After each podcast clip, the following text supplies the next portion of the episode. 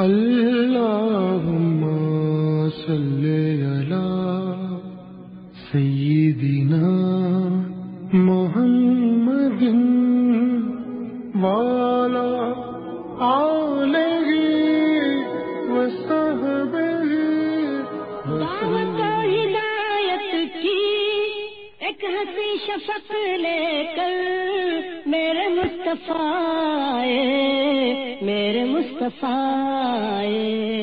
کفر کے اندھیروں میں نور کا طبق لے کر میرے مصطفیٰ میرے مصطفیٰ۔ الرحیق المختوم Episode 17.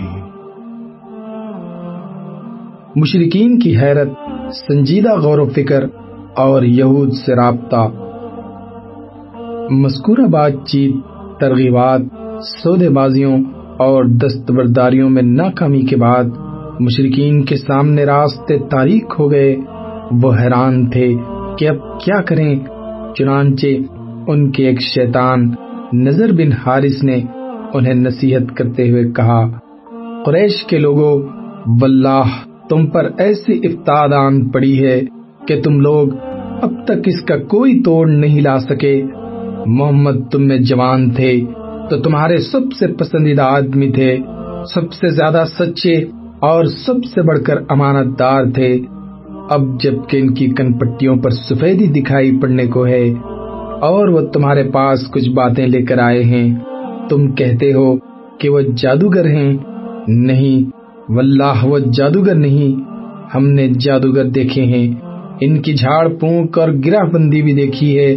اور تم لوگ کہتے ہو، وہ کاہن ہے؟ نہیں، واللہ، وہ کاہن بھی نہیں۔ ہم نے کاہن بھی دیکھے ہیں، ان کی الٹی سیدھی حرکتیں بھی دیکھی ہیں، اور ان کی فقرے بندیاں بھی سنی ہے تم لوگ کہتے ہو، وہ شاعر ہیں؟ نہیں، واللہ، وہ شاعر بھی نہیں۔ ہم نے شیر بھی دیکھا ہے، اور اس کے سارے اصناف سے واقف ہیں۔ تم لوگ کہتے ہو، وہ پاگل ہیں۔ نہیں۔ واللہ، وہ پاگل بھی نہیں۔ ہم نے پاگل پن بھی دیکھا ہے۔ ان کے یہاں نہ اس طرح کی گھٹن ہے، نہ ویسی بہکی بہکی باتیں اور نہ ان کے جیسی الٹی سیدھی حرکتیں۔ قریش کے لوگوں، سوچو، واللہ، تم پر زبردست افتاد آن پڑی ہے۔ ایسا معلوم ہوتا ہے کہ جب انہوں نے دیکھا کہ نبی صلی اللہ علیہ وسلم ہر چیلنج کے مقابلے ڈٹے ہوئے ہیں آپ نے ساری ترغیبات پر لات مار دیا ہے اور ہر معاملے میں بالکل کھرے اور ٹھوس ثابت ہوئے ہیں، جبکہ سچائی، پاک دامنی اور مکارم اخلاص سے پہلے ہی سے بہراور چلے آ رہے ہیں۔ تو ان کا یہ شبہ زیادہ قوی ہو گیا کہ آپ واقعی رسول برحق ہیں۔ لہذا انہوں نے فیصلہ کیا کہ یہود سے رابطہ قائم کر کے آپ کے بارے میں ذرا اچھی طرح اطمینان حاصل کر لیا جائے۔ چنانچہ جب نظر بن حارث نے مذکورہ نصیحت کی تو قریش نے خود اسی کو مکلف کیا کہ وہ ایک یا چند آدمیوں کو ہمراہ لے کر یہود مدینہ کے پاس جائے اور ان سے آپ کے معاملے کی تحقیق کرے۔ چنانچہ وہ مدینہ آیا تو علماء یہود نے کہا کہ اس سے تین باتوں کا سوال کرو۔ اگر وہ بتا دے تو نبی مرسل ہے ورنہ سخن ساز۔ اس سے پوچھو کہ پچھلے دور میں کچھ نوجوان گزرے ہیں، ان کا کیا واقعہ ہے؟ کیونکہ ان کا بڑا عجیب واقعہ ہے۔ اور اس سے پوچھو کہ ایک آدمی نے زمین کے مشرق و مغرب کے چکر لگائے، اس کی کیا خبر ہے؟ اور اس سے پوچھو کہ روح کیا ہے؟ اس کے بعد نظر بن حارث مکہ آیا تو اس نے کہا کہ میں تمہارے اور محمد کے درمیان ایک فیصلہ کن بات لے کر آیا ہوں۔ اس کے ساتھ ہی اس نے یہود کی کہی ہوئی بات بتائی، چنانچہ قریش نے آپ سے ان تینوں باتوں کا سوال کیا۔ چند دن بعد سورہ کہف نازل ہوئی، جس میں ان جوانوں کا اور اس چکر لگانے والے آدمی کا واقعہ بیان کیا گیا تھا۔ جوان اصحاب کہف میں سے تھے اور وہ آدمی ذوالقرنین تھا۔ روح کے متعلق جواب سورہ اسراء میں نازل ہوا۔ اس سے قریش پر یہ بات واضح ہو گئی کہ آپ سچے اور برحق پیغمبر ہیں، لیکن ان ظالموں نے کفر و انکار ہی کا راستہ اختیار کیا۔ مشرقین نے رسول اللہ صلی اللہ علیہ وسلم کی دعوت کا جس انداز سے مقابلہ کیا تھا، یہ اس کا ایک مختصر سا خاکہ ہے۔ انہوں نے یہ سارے اقدامات پہلو ب پہلو کیے تھے۔ وہ ایک ڈھنگ سے دوسرے ڈھنگ اور ایک طرز عمل سے دوسرے طرز عمل کی طرف منتقل ہوتے رہتے، سختی سے نرمی کی طرف اور نرمی سے سختی کی طرف، جدال سے سودے بازی کی طرف اور سودے بازی سے جدال کی طرف، دھمکی سے ترغیب کی طرف اور ترغیب سے دھمکی کی طرف۔ کبھی بھڑکتے، کبھی نرم پڑ جاتے، کبھی جھگڑے اور کبھی چکنی چکنی باتیں کرنے لگتے۔ کبھی مرنے مارنے پر اتر آتے اور کبھی خود اپنے دین سے دستبردار ہونے لگتے۔ کبھی گرستے، برستے اور کبھی ایسے دنیا کی پیشکش کرتے، نہ انہیں کسی پہلو قرار تھا، نہ کنارہ کشی ہی گوارا تھی، اور ان سب کا مقصود یہ تھا کہ اسلامی دعوت ناکام ہو جائے اور کفر کا پراگندہ شیرازہ پھر سے جڑ جائے۔ لیکن ان ساری کوششوں اور سارے ہیلوں کے بعد بھی وہ ناکام ہی رہے اور ان کے سامنے صرف ایک ہی چارے کار رہ گیا۔ اور یہ تھا تلوار۔ مگر ظاہر ہے، تلوار سے اختلاف میں اور شدت ہی آتی، بلکہ باہم کشتقون کا ایسا سلسلہ چل پڑتا جب پوری قوم کو لے ڈوبتا۔ اس لیے مشرقین حیران تھے کہ وہ کیا کریں۔ ابو طالب اور ان کے خاندان کا موقف۔ لیکن جہاں تک ابو طالب کا تعلق ہے، تو جب ان کے سامنے قریش کا یہ مطالبہ آیا کہ وہ نبی صلی اللہ علیہ وسلم کو قتل کرنے کے لیے ان کے حوالے کر دیں اور ان کی حرکات و سکنات میں ایسی علامت دیکھیں جس سے اندیشہ پختہ ہوتا تھا کہ وہ ابو طالب کے عہد و حفاظت کی پرواہ کیے بغیر نبی صلی اللہ علیہ وسلم کو قتل کرنے کا تہیہ کیے بیٹھے ہیں۔ مثلا اقبا بن ابی معید ابو جہل بن حشام اور عمر بن خطاب کے اقدامات۔ تو انہوں نے اپنے جد اعلیٰ مناف کے دو صاحبزادوں ہاشم اور مطلب سے وجود میں آنے والے خاندانوں کو جمع کیا اور انہیں دعوت دی کہ وہ سب مل کر نبی صلی اللہ علیہ وسلم کی حفاظت کا کام انجام دیں گے۔ ابو طالب کی یہ بات عربی حمیت کے پیش نظر ان دونوں خاندانوں کے سارے مسلم اور کافر افراد نے قبول کی اور اس پر قانے کعبہ کے پاس عہد و پیمان کیا۔ البتہ صرف ابو طالب کا بھائی ابو لہب ایک فرد تھا، جس نے بات منظور نہ کی اور سارے خاندان سے الگ ہو کر مشرقین قریش کے ساتھ رہا۔ مکمل بائیکاٹ ظلم ستم کا پیمان۔ جب مشرقین کے تمام ہیلے ختم ہو گئے اور انہوں نے یہ دیکھا کہ بنی ہاشم اور بنی مطلب ہر چھ باد آباد نبی صلی اللہ علیہ وسلم کی حفاظت اور بچاؤ کا تہیہ کیے بیٹھے ہیں تو وہ حیرت سے چکرا گئے اور بلا کر وادی محسب میں قیف بن کرانا کے اندر جمع ہو کر آپس میں بنی ہاشم اور بنی مطلب کے خلاف یہ عہد و پیمان کیا کہ نہ ان سے شادی بیاہ کریں گے، نہ خرید و فروخت کریں گے، نہ ان کے ساتھ اٹھے بیٹھیں گے، نہ ان سے میل جول رکھیں گے۔ نہ ان کے گھروں میں جائیں گے، نہ ان سے بات چیت کریں گے۔ جب تک وہ رسول اللہ صلی اللہ علیہ وسلم کو قتل کرنے کے لیے ان کے حوالے نہ کر دیں مشرقین نے اس بیکارٹ کی دستاویز کے طور پر ایک صحیفہ لکھا، جس میں اس بات کا عہد و پیمان کیا گیا تھا کہ وہ بنی ہاشم کی طرف سے کبھی بھی کسی صلح کی پیشکش قبول نہ کریں گے۔ نہ ان کے ساتھ کسی طرح کی مروت برتیں گے جب تک وہ رسول اللہ صلی اللہ علیہ وسلم کو قتل کرنے کے لیے مشرقین کے حوالے نہ کر دیں۔ ابن قیم کہتے ہیں کہ کہا جاتا ہے کہ یہ صحیفہ منصور بن اکرما بن عامر بن ہاشم نے لکھا تھا اور بعض کے نزدیک نظر بن حارث نے لکھا تھا، لیکن صحیح بات یہ ہے کہ لکھنے والا مغیز بن عامر بن ہاشم تھا۔ رسول اللہ صلی اللہ علیہ وسلم نے اس پر بدعا کی اور اس کا ہاتھ چل ہو گیا۔ بہرحال یہ عہد و پیمان طے پا گیا اور صحیفہ کانے کعبہ کے اندر لٹکا دیا گیا۔ اس کے نتیجے میں ابو لہب کے سوا بنی ہاشم اور بنی مطلب کے سارے افراد قاہ مسلمان رہے ہوں یا کافر سمٹ سمٹا کر شیب ابی طالب میں محبوس ہو گئے، یہ نبی صلی اللہ علیہ وسلم کی بیست کے ساتویں سال محرم کی چاند رات کا واقعہ ہے۔ تین سال شیب ابی طالب میں اس بیکاٹ کے نتیجے میں حالات نہایت سنگین ہو گئے۔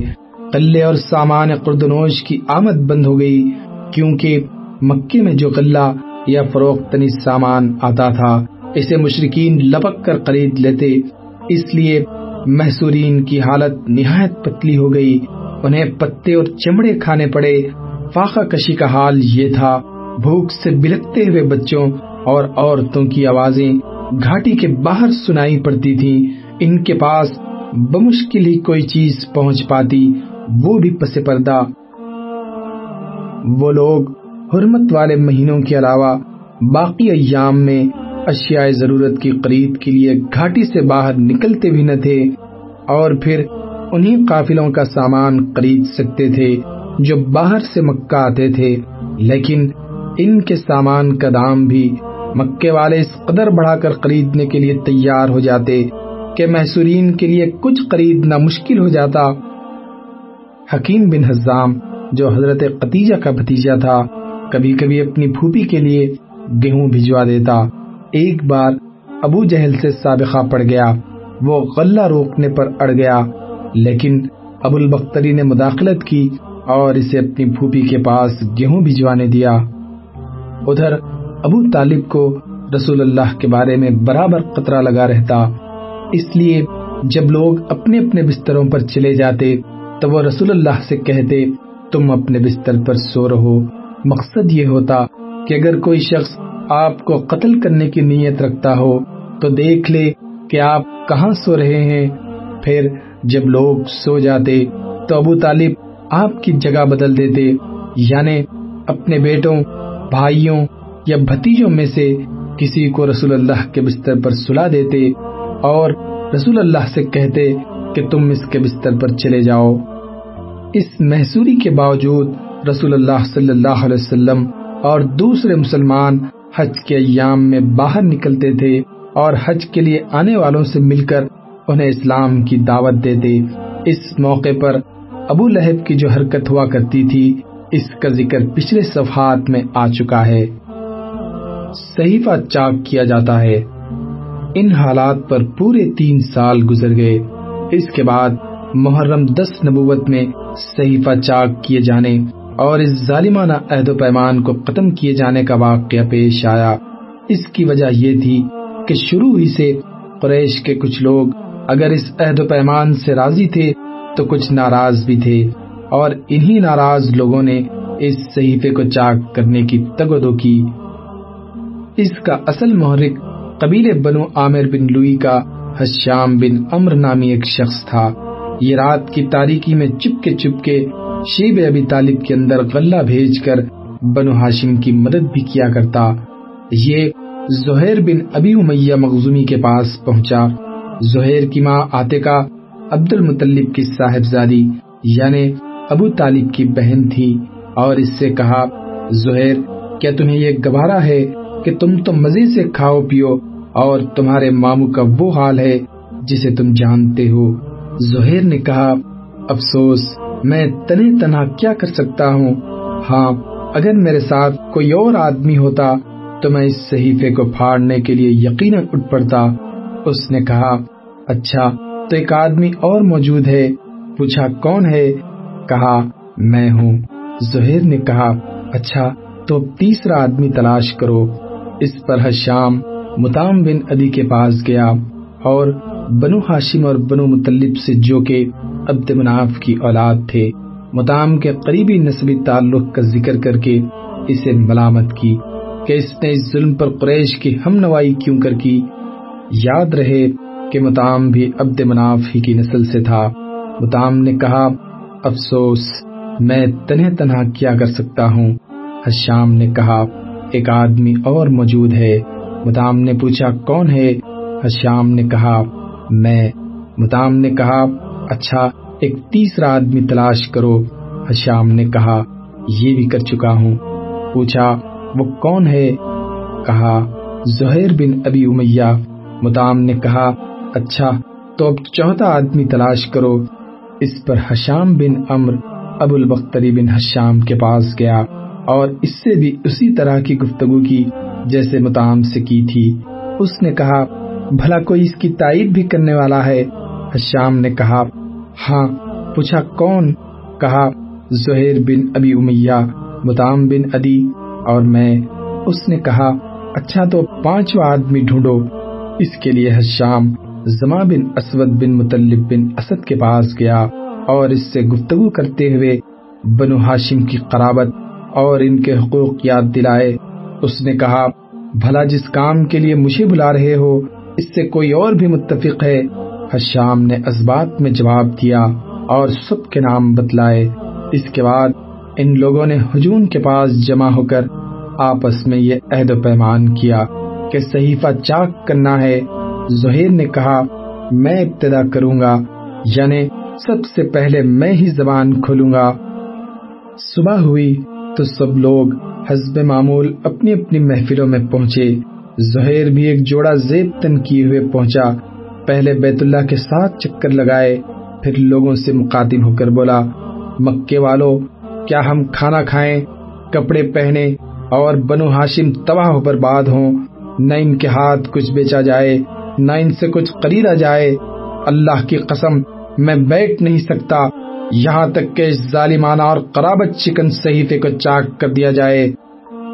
ابو جہل، جو مسجد حرام کے ایک گوشے میں موجود تھا، بولا، تم غلط کہتے ہو۔ اللہ کی قسم، اسے پھاڑا نہیں جا سکتا۔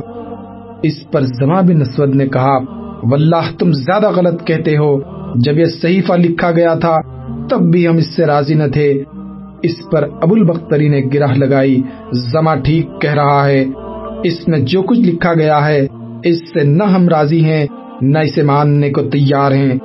اس کے بعد متام بن ادی نے کہا، تم دونوں ٹھیک کہتے ہو، اور جو اس کے خلاف کہتا ہے، غلط کہتا ہے۔ ہم اس صحیفے سے اور اس میں جو کچھ لکھا ہوا ہے، اس سے اللہ کے حضور برات کا اظہار کرتے ہیں۔ پھر حشام بن امر نے بھی اسی طرح کی بات کہی۔ یہ ماجرا دیکھ کر ابو جہل نے کہا یہ بات رات میں طے کی گئی ہے اور اس کا مشورہ یہاں کے بجائے کہیں اور کیا گیا ہے۔ اس دوران ابو طالب بھی حرم پاک کے گوشے میں موجود تھے۔ ان کے آنے کی وجہ یہ تھی کہ اللہ تعالیٰ نے رسول اللہ صلی اللہ علیہ وسلم کو اس صحیفے کے بارے میں یہ خبر دی تھی کہ اس پر اللہ تعالیٰ نے کیڑے بھیج دیے ہیں، جنہوں نے ظلم ستم اور قرابت چکنی کی ساری باتیں چٹ کر دی ہیں۔ اور صرف اللہ عز کا ذکر باقی چھوڑا ہے۔ پھر نبی صلی اللہ علیہ وسلم نے اپنے چچا کو یہ بات بتائی، تو وہ قریش سے کہنے آئے تھے کہ ان کے بھتیجے نے انہیں یہ اور یہ قبر دی ہے۔ اگر وہ جھوٹا ثابت ہوا، تو ہم تمہارے اور اس کے درمیان سے ہٹ جائیں گے۔ اور تمہارا جو جی چاہے کرنا، لیکن اگر وہ سچا ثابت ہوا، تو تمہیں ہمارے بیکاٹ اور ظلم سے باز آنا ہوگا۔ اس پر قریش نے کہا، آپ انصاف کی بات کہہ رہے ہیں۔ ادھر ابو جہل اور باقی لوگوں کی نوک جھوک ختم ہوئی، تو متام بن ادی صحیفہ چاک کرنے کے لیے اٹھا۔ کیا دیکھتا ہے کہ واقعی کیڑوں نے اس کا صفایا کر دیا ہے؟ صرف بسمک اللہ باقی رہ گیا اور جہاں جہاں اللہ کا نام تھا، وہ بچا ہے۔ کیڑوں نے اسے نہیں کھایا تھا۔ اس کے بعد صحیفہ چاک ہو گیا۔ رسول اللہ صلی اللہ علیہ وسلم اور بقیہ تمام حضرات شیب ابی طالب سے نکل آئے اور مشرقین نے آپ کی نبوت کی ایک عظیم الشان نشانی دیکھی، لیکن ان کا رویہ وہی رہا جس کا ذکر اس آیت میں ہے۔ اگر وہ کوئی نشانی دیکھتے ہیں تو رخ پھیر لیتے ہیں اور کہتے ہیں کہ یہ تو چلتا پھرتا جادو ہے۔ چنانچہ مشرقین نے اس نشانی سے بھی رخ پھیر لیا اور اپنے کفر کی راہ میں چند قدم اور آگے بڑھ گئے۔ ابو طالب کی خدمت میں قریش کا آخری وقت۔ رسول اللہ صلی اللہ علیہ وسلم نے شیب ابی طالب سے نکلنے کے بعد پھر حسب معمول دعوت و تبلیغ کا کام شروع کر دیا۔ اب مشرقین نے اگرچہ بائیکاٹ ختم کر دیا تھا، لیکن وہ بھی حسب معمول، مسلمانوں پر دباؤ ڈالنے اور اللہ کی راہ سے روکنے کا سلسلہ جاری رکھے ہوئے تھے۔ اور جہاں تک ابو طالب کا تعلق ہے، تو وہ بھی اپنی دیرینہ روایت کے مطابق پوری جان سپاری کے ساتھ اپنے بھتیجے کی حمایت و حفاظت میں لگے ہوئے تھے۔ لیکن اب عمر اسی سال سے متجاوز ہو چلی تھی۔ کئی سال سے پے در پہ سنگین عالم و حوادث نے، خصوصاً محسوری نے، انہیں توڑ کر رکھ دیا تھا۔ ان کے قوا مزمحل ہو گئے تھے اور کمر ٹوٹ چکی تھی۔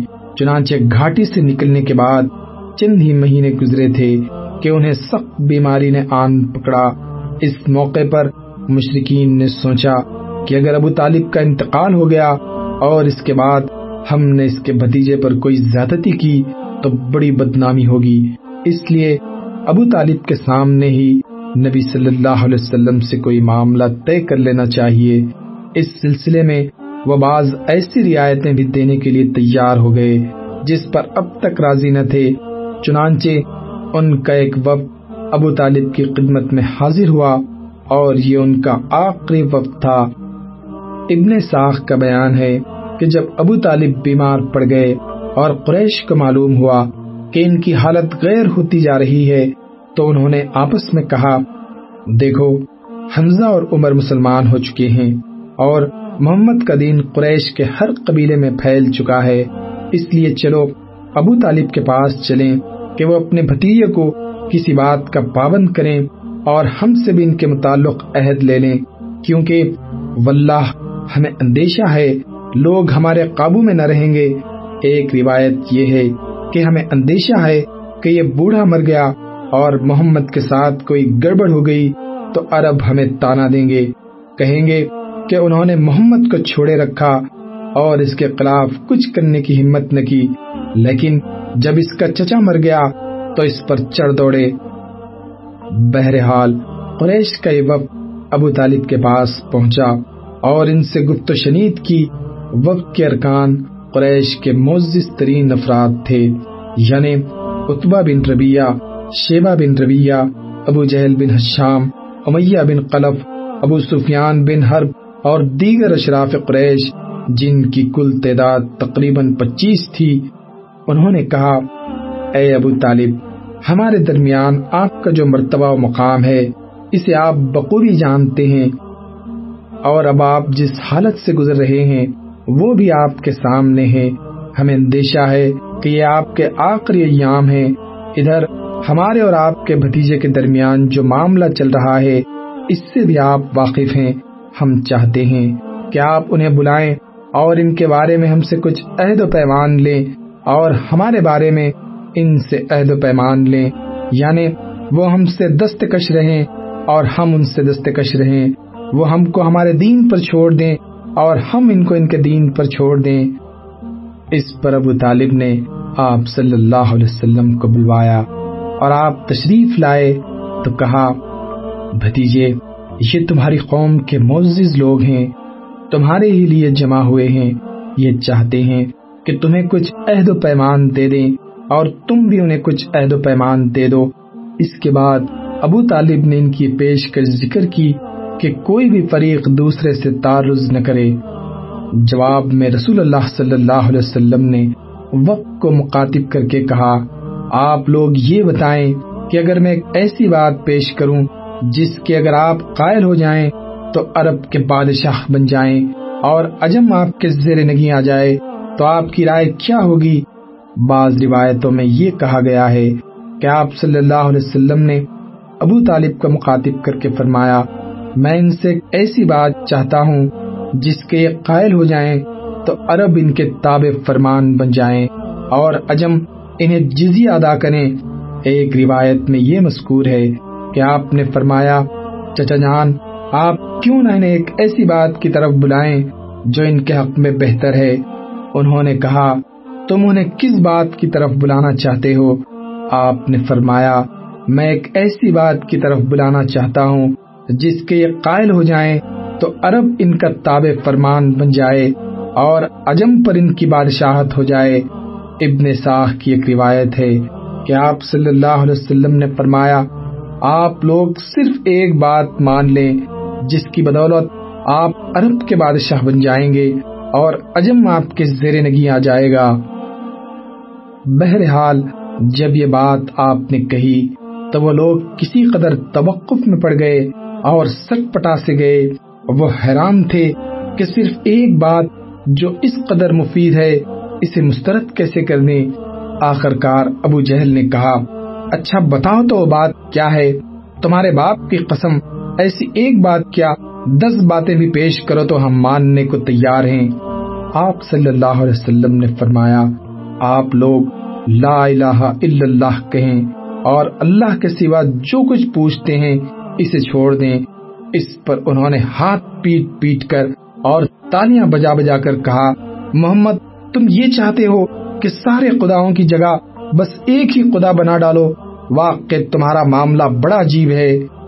پھر آپس میں ایک دوسرے سے بولے، اللہ کی قسم، یہ شخص تمہاری کوئی بات ماننے کو تیار نہیں، لہذا چلو، اپنے آبا اجداد کے دین پر ڈٹ جاؤ یہاں تک کہ اللہ ہمارے اور اس شخص کے درمیان فیصلہ فرما دے۔ اس کے بعد انہوں نے اپنی اپنی راہ لی۔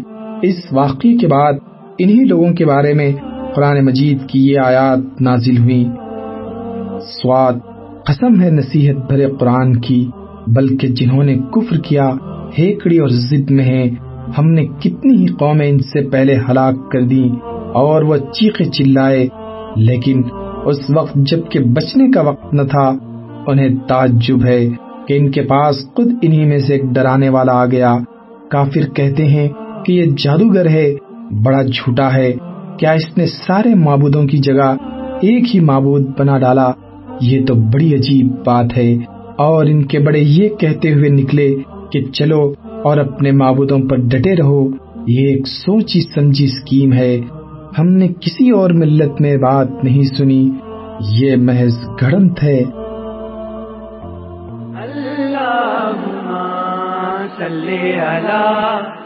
محمد والا